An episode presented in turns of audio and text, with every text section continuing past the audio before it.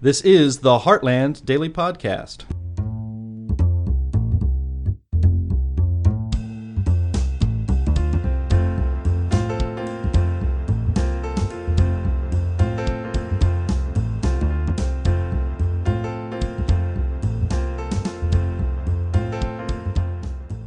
Oh my gosh, everybody. Warning, the New York Times is coming at the Heartland Institute, it's coming at Justin Haskins. Big, giant hit piece here. How are we ever going to survive this? It's not actually that bad. We're going to talk about that on today's episode of Justin and Donald Save America.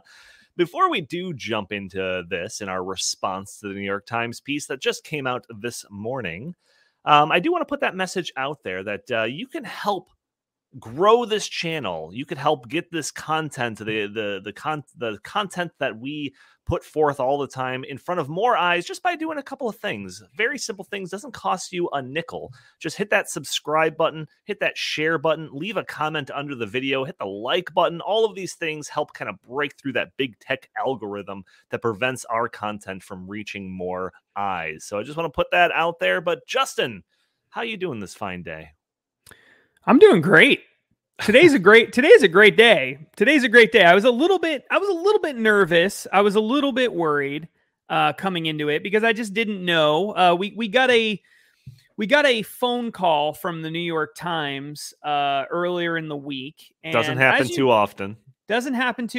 Actually, first they emailed Heartland's communications director slash vice president slash whatever else titles he has, Jim Lakely, and said, that he wanted to talk to us about this investigation that he's doing of state lawmakers and treasurers all across the country who are fighting back on ESG, environmental, social, governance metrics. There's so basically a social credit scoring system. You and I have talked about it ad nauseum a million billion times.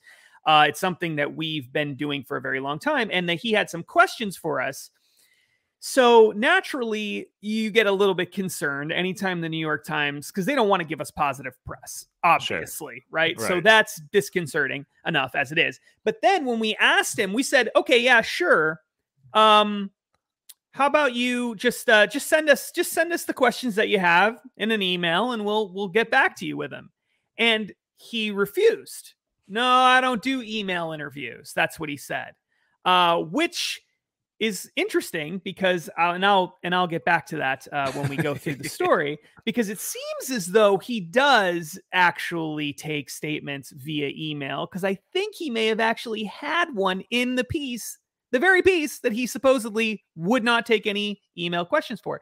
So anyway, we were a little skeptical. What does this mean, right? Sure. He also told us that he had FOIA'd Freedom of Information Act. He'd used the Freedom of Information Act to get access to thousands of emails. I think he says in the article somewhere 10,000 is the number he uses. Is that right? Yeah, 10,000. I think it's 10,000 emails. Author reviewed more than 10,000 pages of documents and 10, emails while reporting for this article. So potentially more. So potentially 20,000. I mean, I have no idea what that translates to, right? Because most emails are like a sentence long. But anyway. Sure. So we were a little bit, what does that mean?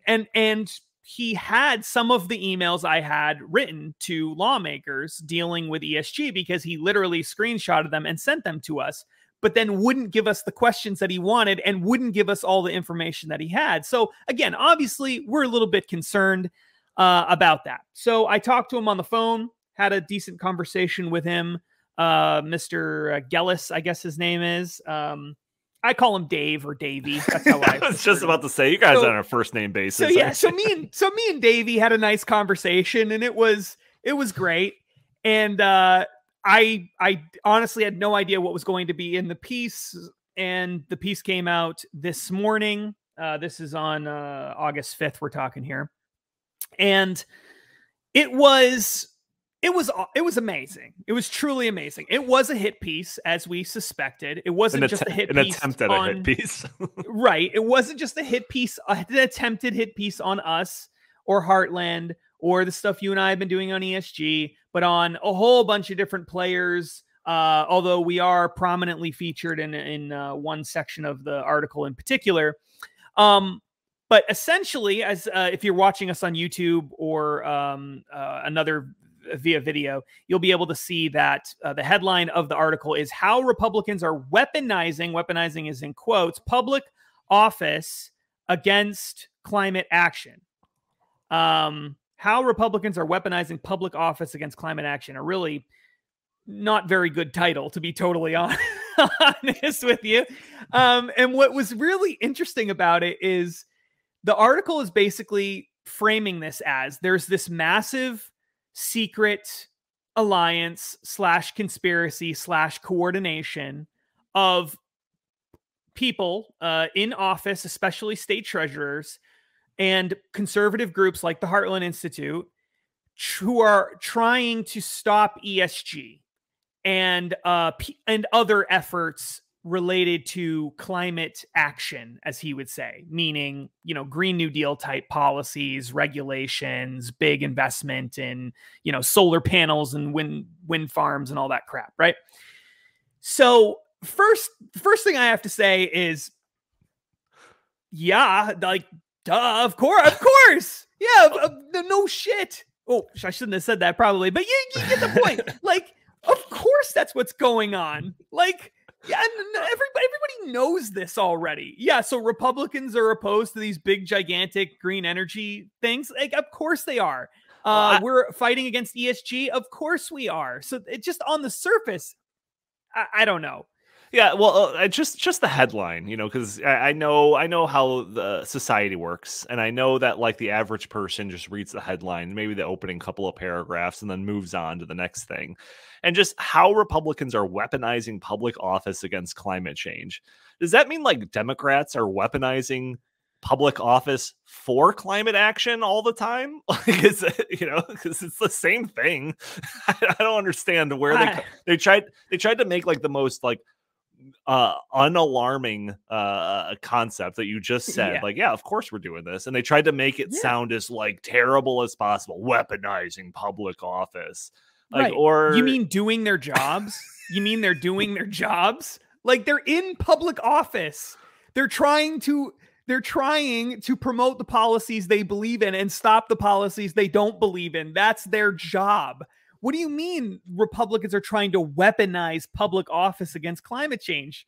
It's by that logic, anytime you oppose a policy, you're as a politician, you are weaponizing your office against that policy. That's such a ridiculous way of framing this whole thing. But, you know, whatever. So Davey, yeah, that's par for the course. That's par for the course. So essentially, the article is incredibly long. He claims to have, it's so long. Look at this.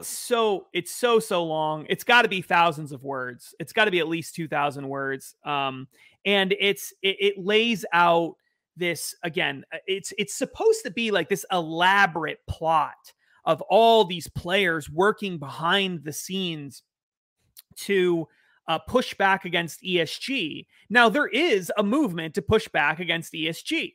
There's no doubt about it.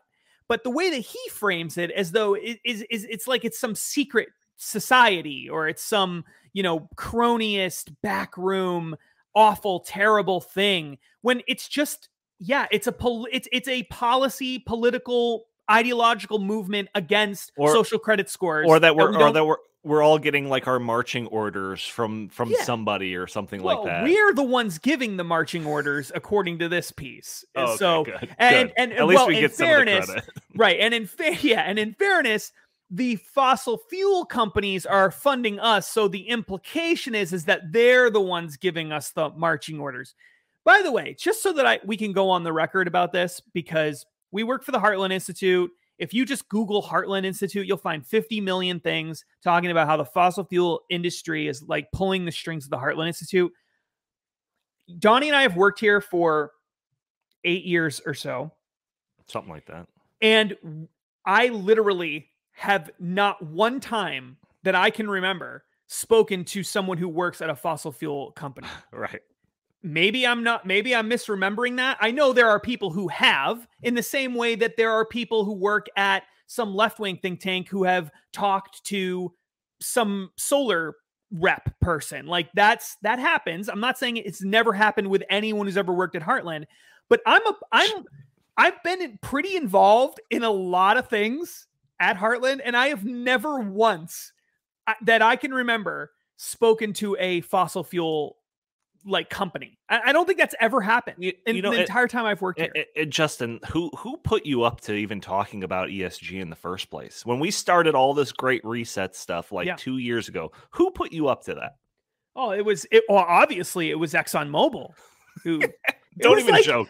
Don't even joke. They'll isolate that. And I know. Well, the funny thing is nobody. Like nobody. That's the thing. Literally no one. We were the first people to come up with it. You and I just talking over the phone during like the lockdowns and all of that. We're just like, yeah, this Great Reset thing's pretty crazy. And then we started looking into it, all this ESG stuff.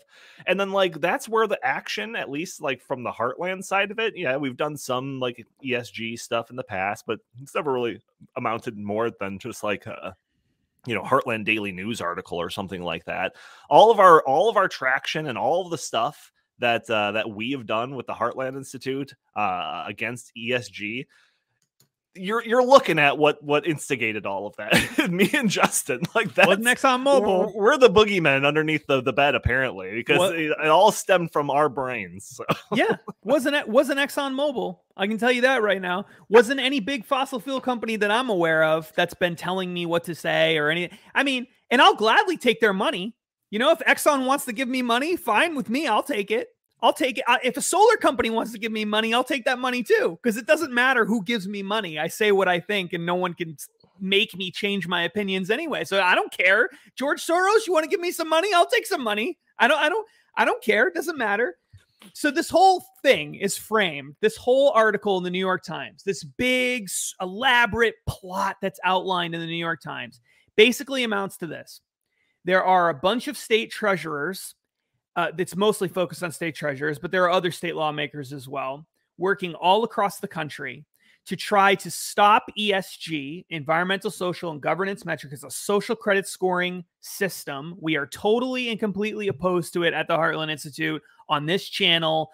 We have worked tirelessly for this. We have worked with major media figures on this topic. We have written articles in the biggest media outlets you can think of on this topic. We have been everywhere you can possibly imagine talking about ESG. We worked with Glenn Beck on a New York Times best-selling book called The Great Reset, which heavily focuses on this topic. It's the main part of it.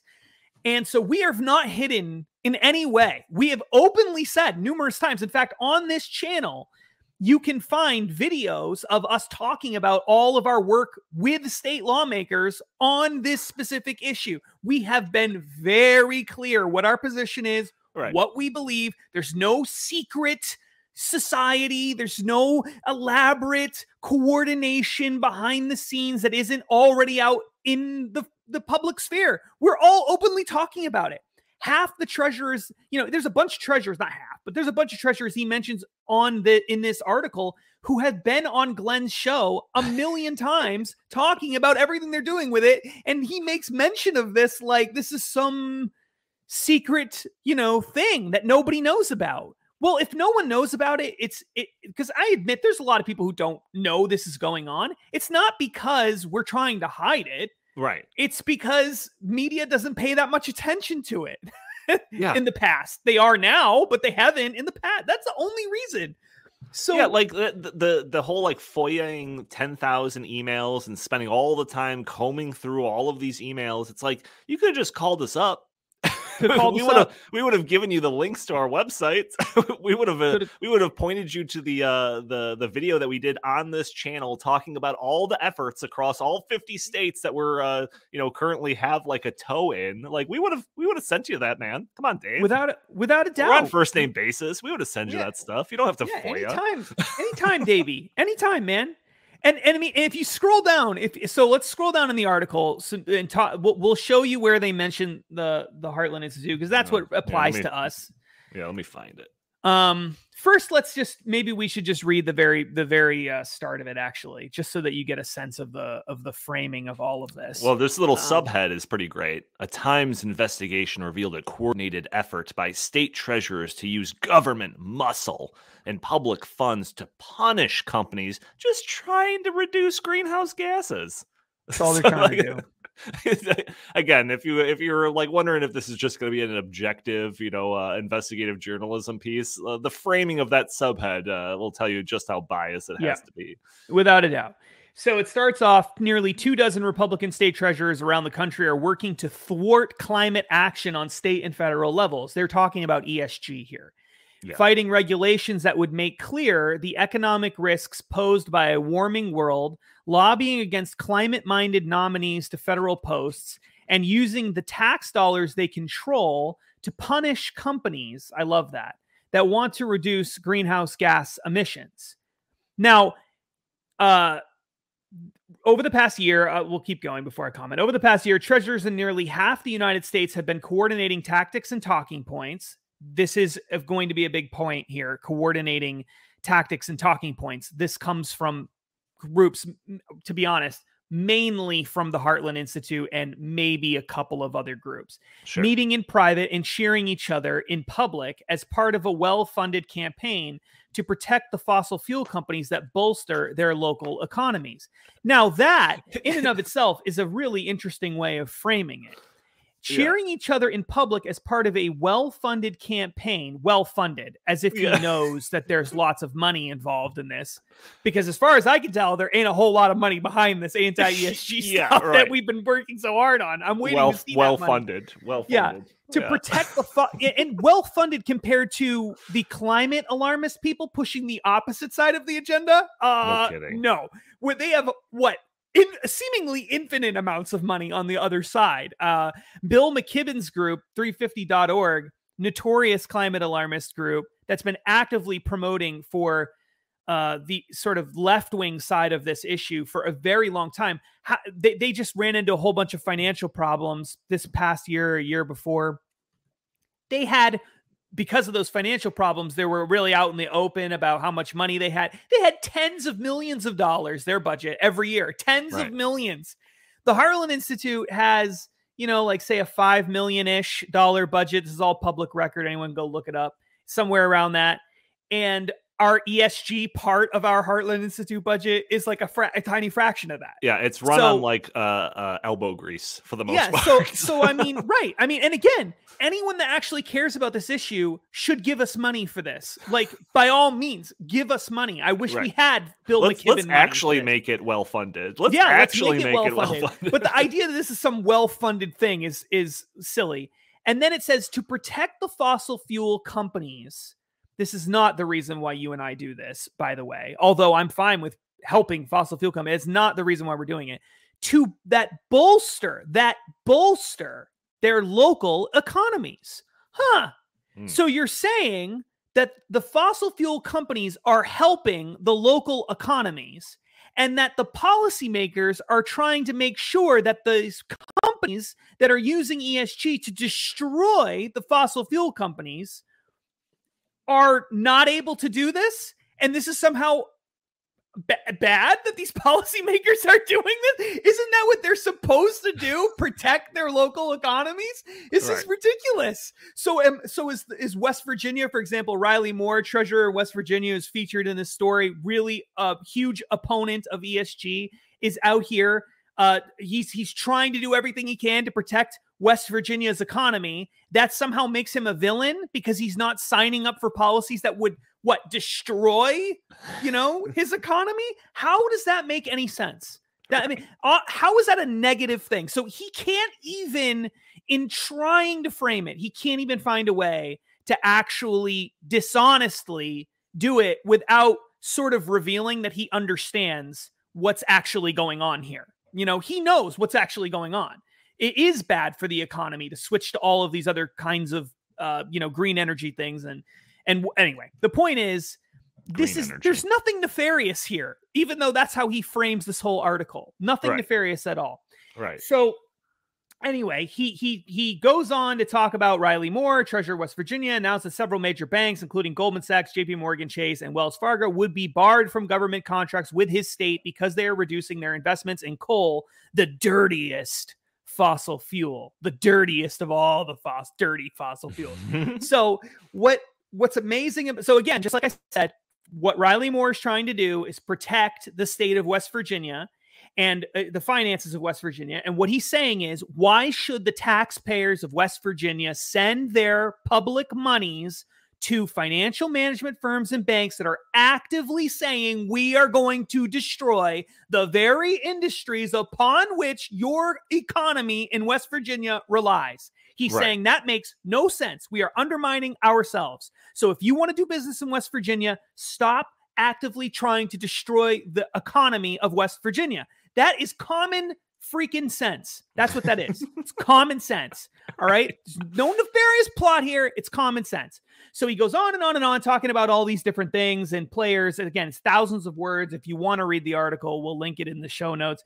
But there's a part, you could just go to the Heartland Institute part. So you can see what all of these thousands of emails that he dug up revealed. The secret, dirty, dirty plot of the Heartland Institute and our secret, dirty alliances with all of these various people. So he first mentions us here, the Heritage Foundation, the Heartland Institute, and the American Petroleum Institute, who I don't think I've ever spoken to once, are among the conservative groups with ties to the fossil fuel industry that have been working with the State Financial Officers Foundation and the treasurers. State Financial Officers Foundation is a group, basically right-wing, dealing with treasurers and that sort of thing, and the treasurers to shape their national strategy against ESG. Okay, so we can skip ahead to the next mention.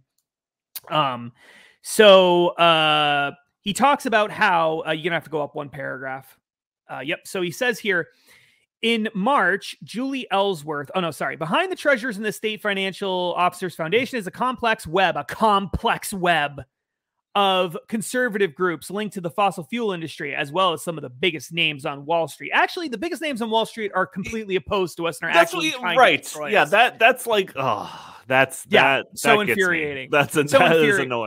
So not only that, but the fossil fuel industry, we've mentioned this before.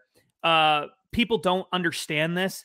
If you still think the fossil fuel industry is actively trying to destroy green energy, you are living in like 2 decades ago. Okay, seriously, the fossil fuel industry, all the big fossil fuel companies. I know it's going to shock some of you who are hearing this, who don't normally listen to us.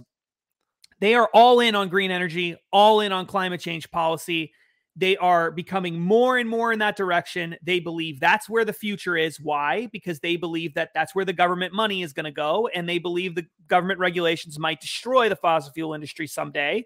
And so they have put a bunch of money and a bunch of efforts into green energy stuff. So they are not really behind any nefarious plots at this point on our side of things. If anything, they're on the other side of things doing stuff, or they're playing both sides, but they're not in any way like the masterminds behind anything.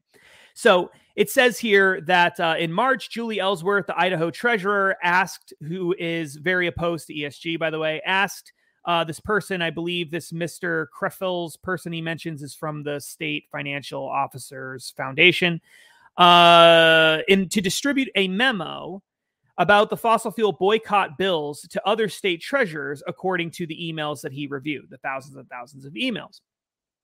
So the memo, which had been prepared using research from the Heartland Institute, a think tank with a history of denying climate science. I like that framing. Denying climate science is absurd.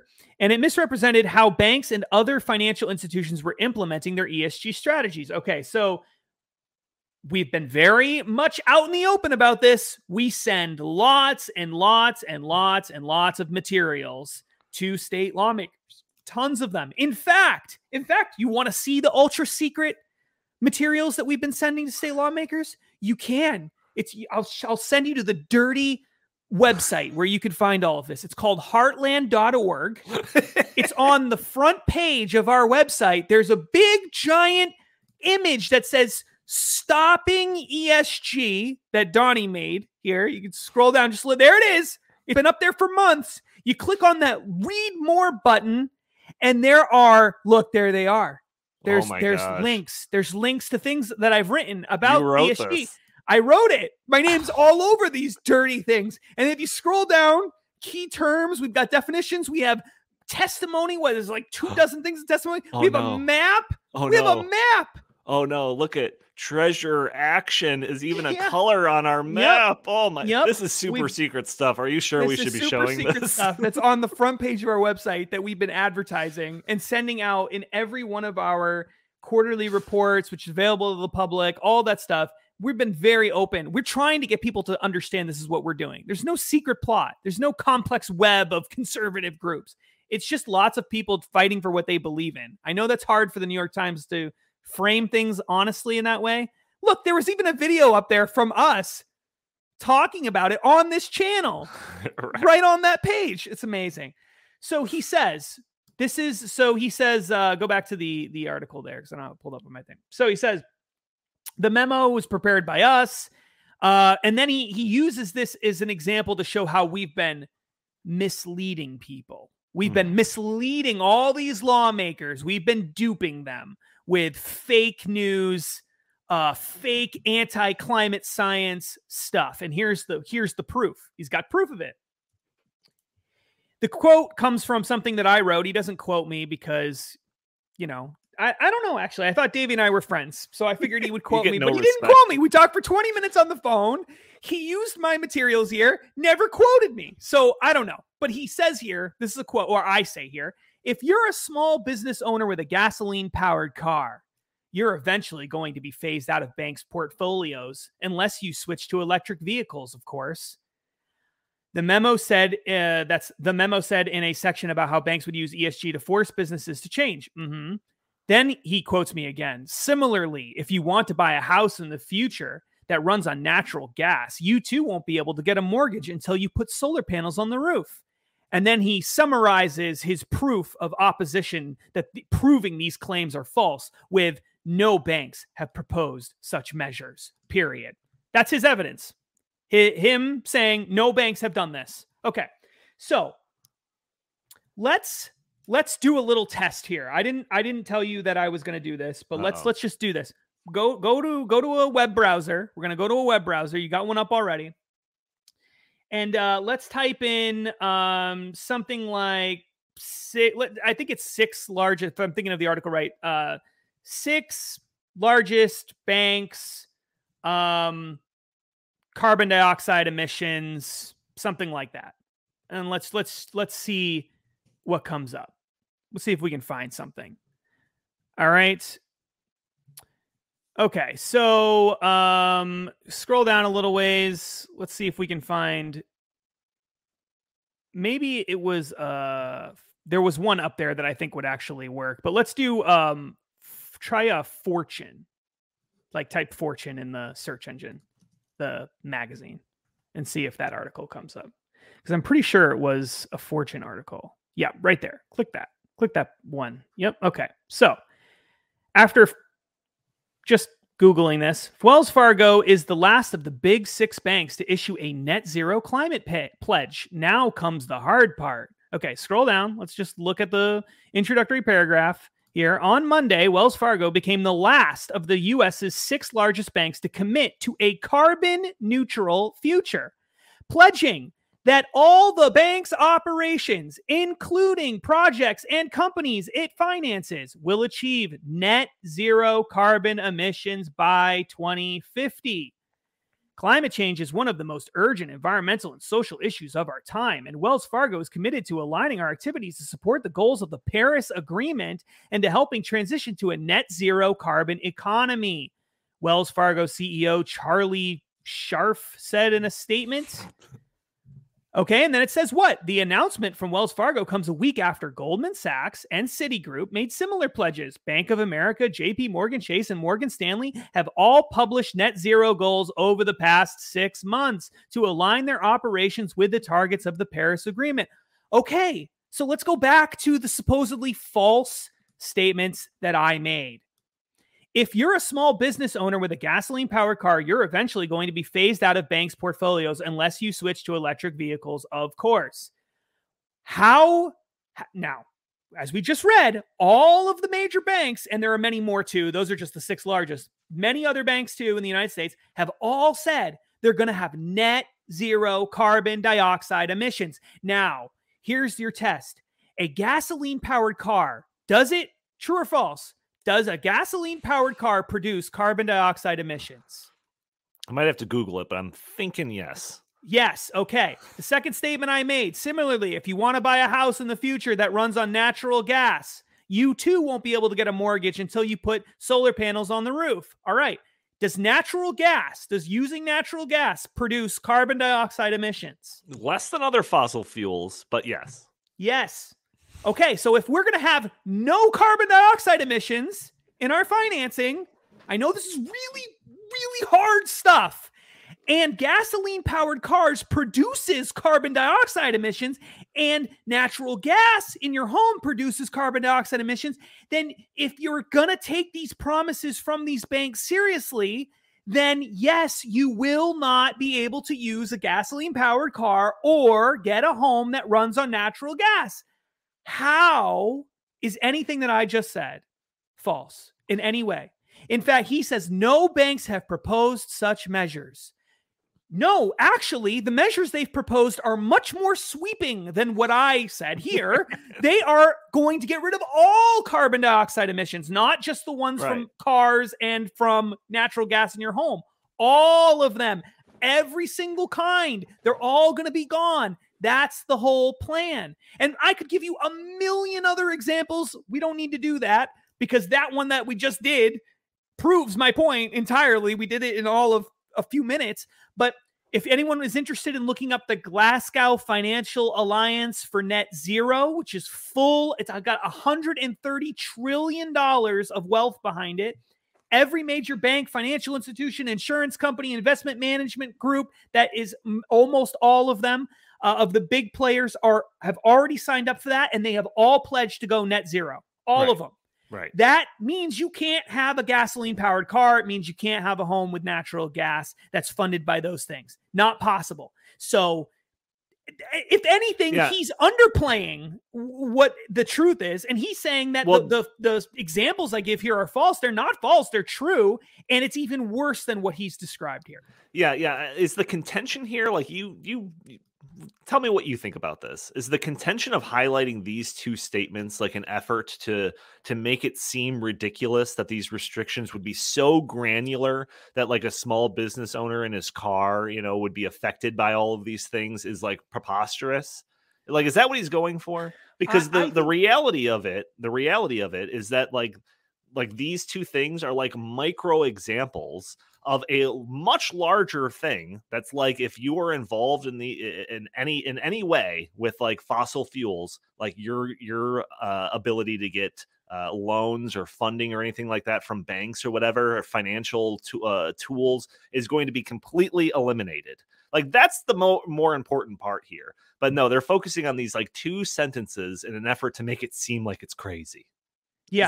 Is that what he's doing here? I think it's possible. I think it's also possible that what he really desperately wanted to do was find lies and use that as like an example. And so what he did was he picked examples, hypothetical examples that I was using to say, if we're going to take these people seriously, here's what this means. Here are examples. Remember, he's taking this out of a massive, I think the actual memo that he's quoting from here that I wrote is like, you know, a couple thousand words long or something. It's really long. And he's taking these examples out and he's saying, oh, wait a minute. No bank has said that they're going to do this specific thing. And technically, yeah, I don't know if any of these banks have said we're not going to give loans to gasoline-powered cars. They don't need to say that because they've said they're going to go net zero on carbon dioxide emissions throughout their entire business.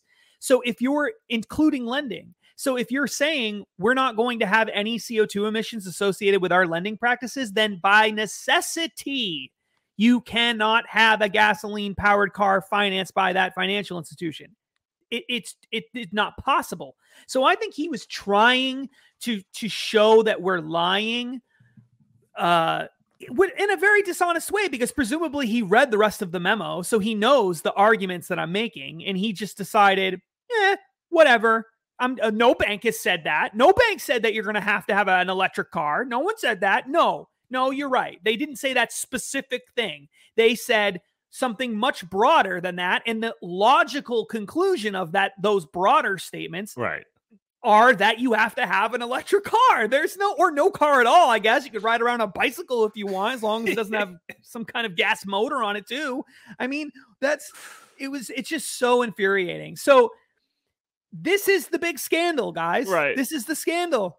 The Heartland Institute. Oh yeah, I forgot this part. The Heartland Institute has also worked to amplify the treasurer's message and connect them with influential conservative media personalities, including Glenn Beck, a record show. Records show. You know what else? You know what else shows it? You don't even have to go to the records. You don't have to go to the FOIA emails. You know what else shows it? The front cover of Glenn Beck's latest book, co-authored by Justin Haskins, where we talk about all of this stuff and implications of all this ESG stuff in here. It's right here. The records don't show it. Reality shows it. It's amazing. I literally have the two books behind me from Glenn Beck that we worked on. They're right. They're behind me. It's like, again, there's no secret plot going on here. There's nothing crazy happening. Seriously, after reading through this, well, actually, there's one other thing, because I was, this is like super huge, right? So did you read this section, Justin? I'm very curious about this. I scanned it, but I didn't read that part. Yeah. So this has to do with this nominee, right, to the Biden administration. Saule Omarova, I don't know. And she was going to be what? Like the something of currency, secretary of currency. She was going to be the head of the office of the comptroller of the currency, the OCC. Right. And I'm pretty sure, now correct me if I'm wrong, but I'm pretty sure that you were like the first person to like start looking into her and finding all of this stuff about her and how she's like, connected to all of these different things that are somewhat associated with the Great Reset or whatever. I forget exactly what the details were, but you were like the first person to kind of highlight all of this stuff. And then one of the first, for sure. And then, well, there was a couple of other things, but some of those other things I remember talking to you about, some of the other articles that were coming out about her were like, really? Like, this is what you're highlighting? Like, it's not even a big deal. But like your stuff was a little bit more impactful. The stuff that most people in the media latched onto very quickly was that she was born in the Soviet Union. Right. And that, so she came to America, I think through some kind of educational thing. And then the Soviet Union collapsed while she was here, if I'm remembering the story right. Something like that. And so she was literally getting educated from the Soviet Union. She has a degree from like Moscow State University or something like that. And so the focus was very much on Soviet educated Saule Omarova. Yeah. It was that kind of stuff. Right. And you and I were like, whatever. Yeah. Whatever. I mean, so what? There were many other things in there that were the things that I highlighted, if I remember right, were that she essentially wanted to create the ability. Well, she wanted to create a whole new like wing of the government, basically, that would take over banking, like all banking. Right. And they would decide where money goes and how money is spent and all sorts of things like that. All you have to do is Google her name, Saule Omarova, and you can find all kinds of things. But there was a golden share policy in particular that was really interesting. The idea was that, we still have shareholders. We still have companies that have shares. We're not going to get rid of that. But there'll be this, what she called golden share, which is this set of policies that essentially gives the government the ability, or a bank or something, like a central bank. I can't remember what it was exactly. I think it was this new agency she was creating. It would give them the ability to basically make the company do whatever they want. Like, you guys, the shareholders all have votes, but we have this special vote that gives us the ability to force companies to do anything we desire. But it's like a total takeover of the entire corporate economy. And if I recall correctly, you were like the first and probably only person that was really like highlighting that. And, I'm sure Glenn Beck talked about it in response to your article talked about it and all and whatever. Right. And it's like, so again, similar question to what I had to you before, who put you up to writing that article? Well, it was ExxonMobil. Oh, wait, no, sorry. It was, I know I'm going to get us into so much trouble. It was not ExxonMobil. It was no one. No one. No one. Right. No one. And it's so funny because like I like credit you as being like the person that actually like took down this lady's nomination more so than any of the other articles that like highlighted her, the fact that she lived in the Soviet Union and whatever. Like to me, none of that mattered. The stuff that you highlighted really mattered. So it's like, again, like these boogeymen that are pulling the strings. That's Justin. That's the guy that's on these episodes.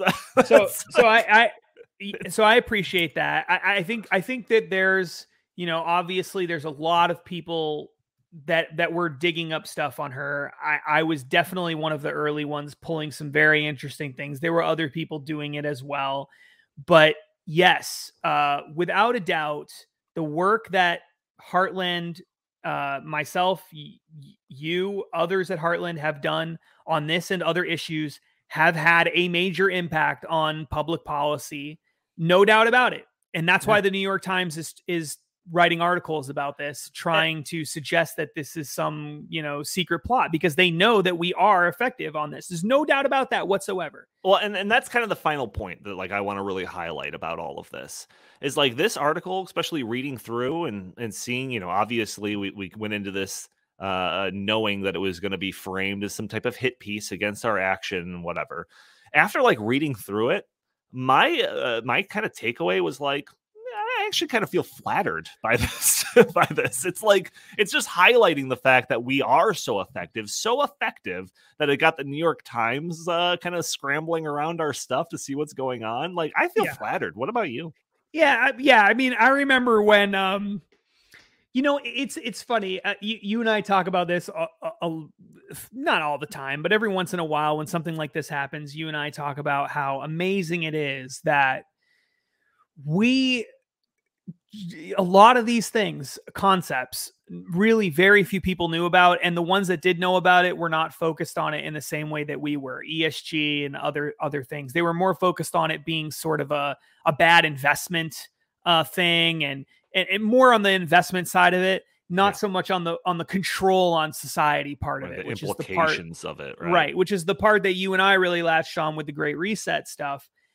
Ever since the Great Reset thing happened, what has really surprised me and is really incredible is that you and I have come up with these ideas from reading, doing this research, original research, and studying these issues and putting these pieces together. And when we started, we really weren't sure if anyone would listen or care or notice. And, you know, Glenn Beck was the first one major media figure to really start paying attention to these kinds of things because we talked to him about it.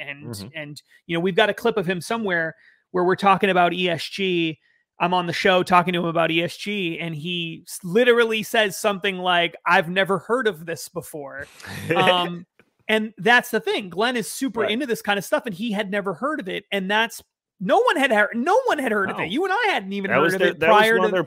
Their biggest things that were benefiting them is their ability to fly under the radar with all of this. Exactly. And so since then, you know, you and I have, I don't want to say mastermind a lot of this, but kind of have in a way that is pretty amazing because we're not super rich guys. We're not, you know, we're well connected in a way now, but we really historically aren't. No. And those connections again are the result of elbow grease. Yeah. Like it's not because we're born into some type of situation where my uncle is Glenn Beck or something. No, like not at all. I mean, we have a lot of things had to go right for us to get to where we were before. But I remember saying early on, like, one of the pipe dreams that we had when we first started fighting back against this was if we could somehow get a presidential candidate to latch onto this issue, that would really people would start to pay attention to it. And last week.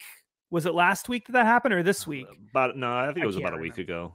About a week ago, Ron DeSantis, governor of Florida, came out with a proposal to fight back against ESG, working with legislators who have worked with the Heartland Institute on this issue, using some of the very research that the New York Times is lamenting that these lawmakers are getting.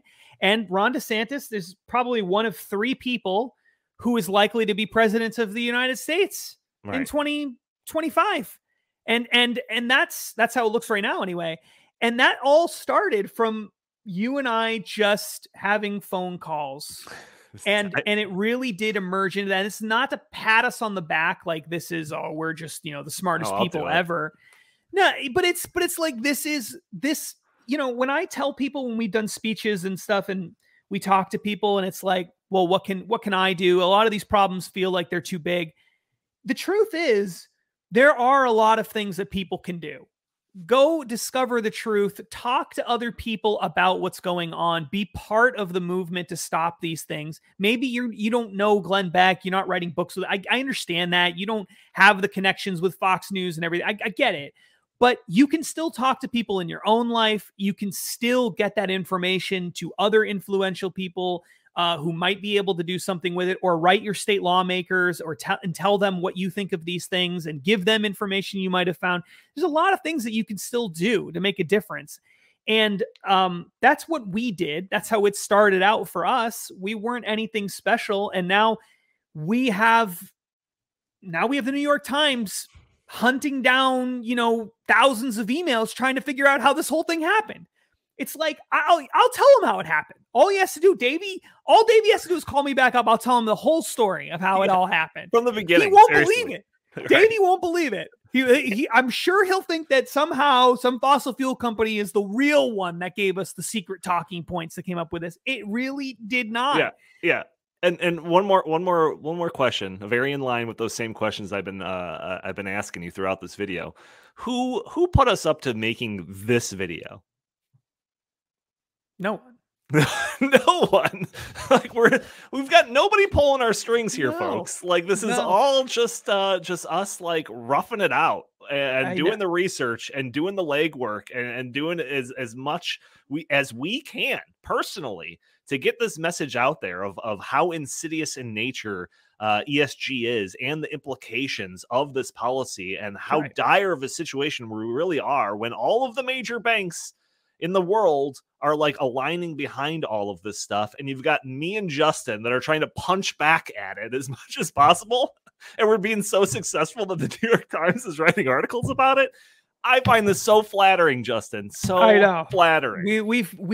I mean, really over the past couple of weeks, it's pretty amazing. If I could go back in time to when we first started learning about ESG scores and you and I were having conversations like, how do we make this concept palatable to anybody? How will anybody care about this issue?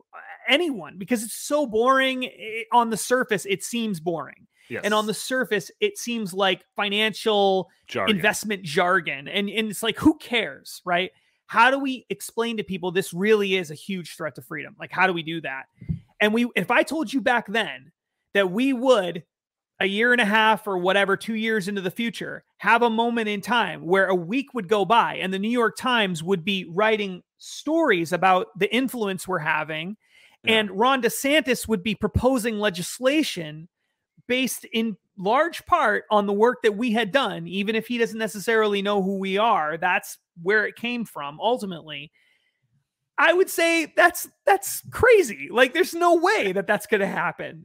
And now this is just like kind of a regular week, you know? I mean, it's a little bit special week, but it is. I mean, this is the kind of thing that has been going on because we got out there and we tracked down this information and we provided it to the people who had big microphones and policymakers. And we've been fighting incredibly hard to get policymakers to understand how important this is. And at this point, the people listening to this show are probably more important than we are, because at the end of the day, I think most policymakers have at least heard of this and they know it's a problem on the right. that's not the issue anymore. The issue is there enough pressure, public willpower, from regular people to convince them that this is important enough to do something about it? Right. That's what it comes down to now. I mean, the issue's out there. The New York Times is writing about it. There's policymakers doing things on it. Is there going to be enough public pressure to get this thing across the finish line, you know, to get it into the end zone? That's not really up to us. All we can do is keep telling you the truth of what's going on with this stuff and why we're so concerned about it. It's up to regular people to make that final push so that laws actually are passed that will stop ESG from eventually controlling all of society, which is exactly the point of ESG. It's a stated purpose of it. Yep. Yep. Absolutely. Do you have any other last things you want to say about this? I think that's a pretty good way to cap off the episode there, Justin. No. All right. Well, one thing that you can very easily do, especially if you've listened through this video or this podcast all the way through up to this point, is just hitting that like button, leaving a comment under the video, hitting that subscribe button, sharing this content, all things that help break through these big tech algorithms that prevent content like this from reaching more eyes.